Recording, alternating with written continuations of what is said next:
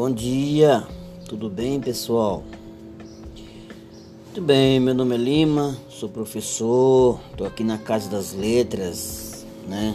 Hoje é 20 de maio de 2021, são 9 horas e 9 minutos, aqui na cidade de Floriano, estado do Piauí, Brasil, né? Pois é, nós estamos dando continuidade aí ao nosso trabalho de formação do leitor aqui do nosso canal, aqui no Spotify, né? Nós temos uh, outros canais também no YouTube, você pode acessar Francis James Lima da Silva, Spotify, é no YouTube, né? O nome do canal Francis James Lima da Silva. Aqui no Spotify, Francis James Lima da Silva também. E temos um canal no Instagram também, Francis James Lima da Silva. Ok? Bom, a gente está dando continuidade à leitura aí de um trabalho que eu venho aqui realizando, que é a poesia piauiense do século XX. É uma antologia de Assis Brasil, editora Imago, né? Pois é, a gente resolveu fazer esse trabalho eu tenho a lhe dizer, você que é meu ouvinte, esse trabalho é muito importante porque ele resgata a, a literatura que realmente representa a nossa cultura aqui no Piauí. Né? É muito importante para nós você conhecer os escritores que fizeram história na nossa literatura, né? Talvez poucas pessoas conheçam essa literatura, porque na verdade ainda a gente tem dificuldade de fazer trabalhos com políticas de cultura voltada para a leitura aqui na cidade de Floriano. Acho que nós tínhamos até uma revista, rapaz, jornal. Né? Floriano tem tradição de revista, jornal. Infelizmente a gente agora não tem mais. Né? Então, infelizmente a gente não tem e a gente a única maneira de trabalhar com literatura é através desses meios de comunicação da internet ok? Bom, vamos trabalhar, vamos. Hoje a gente vai apresentar mais um poeta, Jonas, Jonas Batista, Jonatas Batista, né? Então, vamos falar um pouquinho sobre a história do Jonas Batista. Ele foi autodidata, nascido no povoado Natal, município de Teresina, no dia 18 de abril de 1885. Passou ligeiramente pelos bancos do Liceu Piauiense, logo deixados pela necessidade de trabalhar, moço pobre que era. Como informa Edson Cunha, mas a despeito desse fato, da contingência existencial, muito cedo manifestou especial inclinação para as letras e via ser um dos mais famosos espíritos da intelectualidade piauiense. O teatro, o jornalismo e a poesia foram as vertentes criativas de Jontas Batista, passando pelo conferencista primoroso e se dando ao luxo de interpretar suas próprias peças. Os grupos teatrais que organizou na primeira década do século fizeram o maior sucesso em Teresina. Seus poemas, no contrapasso da vida, vão sendo publicados nos jornais e revistas da terra. A primeira coletânea poética é editada em 1907, entre peças de teatro e o drama histórico Jovita, a heroína de 1865. Depois de Cincelos publica Maio de 1908 e A Alma Sem Rumo de 1934, deixando uma vasta obra inédita entre poemas, crônicas e ficção. Festejado em vida, principalmente pela sua atuação na dramaturgia, a poesia de Jonas Batista foi também bastante apreciada, destacando-se este registro da revista da Academia Piauiense de Letras em 1938, assinado por Higino Cunha, João Pinheiro e Cristino Castelo Branco. Toda a obra literária de Jonas Batista recende a poesia. Ele realizou na vida o sonho supremo do artista. Ok? Então, essa é um pouquinho da história do nosso querido Jonathan Batista. Né? Tem algumas coisinhas aqui, mas o que me importa é isso. Né? Outro detalhe que a gente pode falar sobre a sua literatura é aqui que a Assis Brasil fala, né? Está escrito aqui, abre aspas. Os seus versos estão impregnados de um simbolismo tão ardente em que não se sabe o que é mais forte, se o fluido da poesia, se o senso estético do artista. Nos dois poemas transcritos adiante, A Aranha e a Alegria do Céu, podemos perceber a transição poética em que se debateu a geração de Jonas Batista o lavor do alexandrino e o simbolismo das figuras metafóricas, já saindo o poeta para a paisagem interiorana do sentido social. Um, um dos fundadores da Academia Piauiense de Letras, cujo patrono das suas cadeiras a de número 7, seu avô, Davi Moreira Caldas, João Batista, morre em São Paulo no dia 15 de abril de 1935 essa questão de paisagem interiorana do sentido social é muito flagrante no poema dele.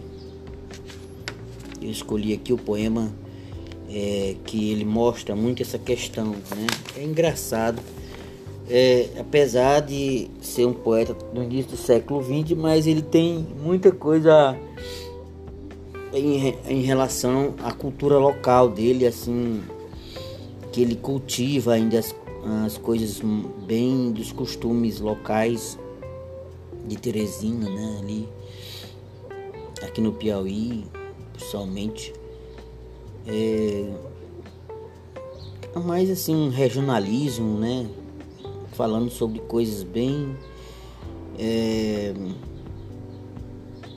bastante visíveis ainda hoje em dia aqui no estado do Piauí, que são como é que o povo vive, a natureza, entendeu?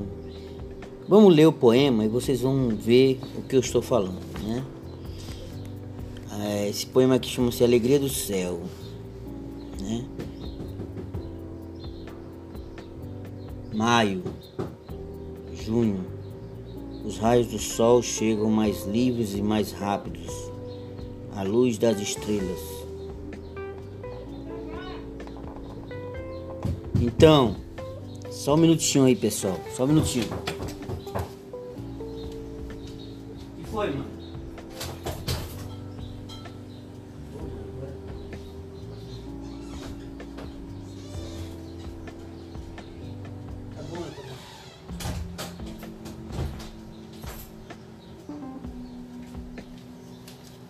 Então, pessoal, estamos de volta. Tivemos aqui um probleminha técnico mas a gente está de volta. Vamos lá ler aqui o poema Alegria do Céu. Maio, junho, os raios do sol chegam mais livres e mais rápidos. A luz das estrelas, mais intensa e mais viva, se derrama pelas dobras da noite. A lua, nem um trapo de nuvem, nem um farrapo de sombra. Céu descansado, céu do Nordeste a nossa vista sempre dá mostra a pálida e romântica namorada dos poetas vagabundos. Quando os ventos gerais arrancam primeiras folhas, a gente, a gente tem gana de viver e de amar. As violas acordam e os terreiros se espanajam. O engenho de madeira canta roque, roquenho ao ritmo pesado e lerdo dos bois vagarosos e sonolentos. O caititu res, raspa a mandioca sumarenta e a farinha cheirosa é remexida no forno de pedra. Os riachos valentes se transformam em longas e estreitas fitas de prata. Os sambas se animam e os cantores se desfrontam para o desafio costumeiro. A Jurema de desata em flores e o perfume vai longe em busca das abelhas. As morenas se alidam e os namorados se comprometem. O vaqueiro aboia ao fim do dia na quebrada da serra e o touro escarva o chão desafiando no pátio da fazenda. A égua nova que ainda não deu cria coverteia no tabuleiro verde e a raposa uiva e gargalha na encruzilhada do caminho. As ovelhas em ranchos se agasalham fora dos currais e as cabras pintam, pinteiam, pinoteiam arriscas nas fraldas dos morros. O caboré geme com frio e o cabeça vermelha acorda o galo preguiçoso, acorda o galo preguiçoso que se retarda no toque da alvorada. O inverno vai longe, a seca não chegou ainda. Ah, nesse tempo, nesse tempo, baixam aos campos da minha terra a bênção de Deus, a alegria do céu. Bom, vocês viram aí que ele tem um pé um pouquinho na prosa, uma poesia, uma poesia de prosa também, né? É como se contasse uma história, né? É bonito se ver um poema assim, porque ele fala da natureza, né? A natureza da nossa terra aqui do Piauí, com seus ares, seus costumes, né? As vidas, né? Simples que norteiam aí essa cultura popular poeta aqui tem um sentido bom de mostrar a nossa verdadeira face da nossa realidade social. Eu acho que o Jontas Batista, ele é um poeta primoroso porque ele nos mostra de maneira bem simples o que nós realmente temos aqui nessa cultura, para quem vive aqui, né? a nossa cultura popular, a cultura do nosso povo que mora aí é, nas zonas é, da cultura camponesa, né? Quando ele fala, os riachos valentes se transformam em longas e estreitas fitas de prata, né? O vaqueiro aboia ao fim do dia na quebrada da serra e o touro escarva o chão, desafiando no pátio da fazenda. A égua nova que ainda não deu cria, couverteia no tabuleiro verde e a raposa ruiva e gargalha na encruzilhada do caminho. Parece que o, o Jonas Batista conhece muito bem né, a nossa terra, a nossa cultura.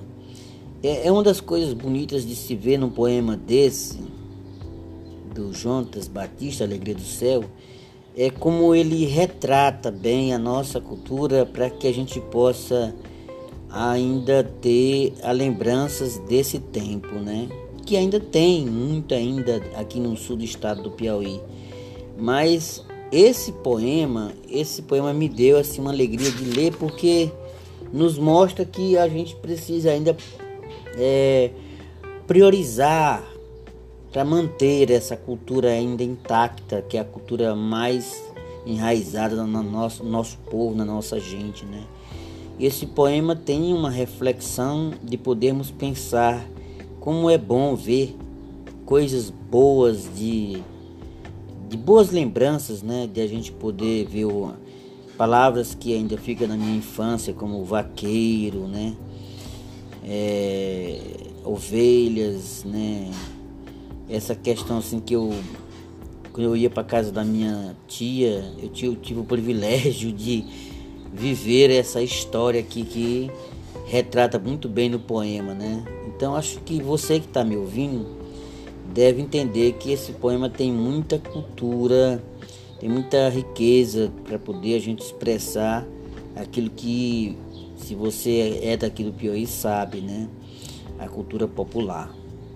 É isso. O poema, eu acho que a leitura do poema, para quem realmente tem uma facilidade de ouvir bem as palavras desse poema, não, não tem muito o que dizer, né? O poeta está mostrando aquilo que realmente ele vive, aquilo que ele vê, não é uma coisa tão difícil de se ler, né, esse poema. Por isso que eu acho que já começa a mudar aqui, esse poema é de 1938, já começa a mudar com Jonas Batista, com esse poema Alegria do Céu, um pouco da proposta de fazer poesia de uma maneira mais simples, mais direta, né? É interessante que de, no, no, no, final do século XX, lá para 1960, Torquato Neto vai colocar um pouco isso aqui também. Eu, eu já vi que os, os os poetas piauienses têm esse detalhe com a, sua, com a natureza, o local onde eles moram. Né? Parece que é uma coisa interessante. Eu vou me aprofundar mais para me buscar mais é, fundamentos é, dessa minha tese de que existe uma relação muito grande entre a natureza, o local onde esses poetas vivem, com a sua poesia. E um desses é o nosso Jonas Batista, Alegria do Céu. Né? Muito bom, tá de parabéns. Pois é, pessoal, é isso. Ficamos por aqui. Agradecemos a você. Continua, continue ouvindo os aí as nossas palestras sobre a literatura piauiense no século XX. Hoje foi com o Jonas Batista, poema Alegria do Céu. E dá um abraço especial aí para o pessoal da nossa revista Manuscrito, aqui em Floriano. Eu sou um dos administradores, juntamente com o nosso querido José Paraguaçu e nosso jovem escritor, o Biratã. E se você tiver interessado em participar, pode ficar aí, ah, pode ligar para a gente, né? Nosso canal no WhatsApp, né? É 89994081507, tá bom? Beleza? Muito bom dia a todos e obrigado. Tchau.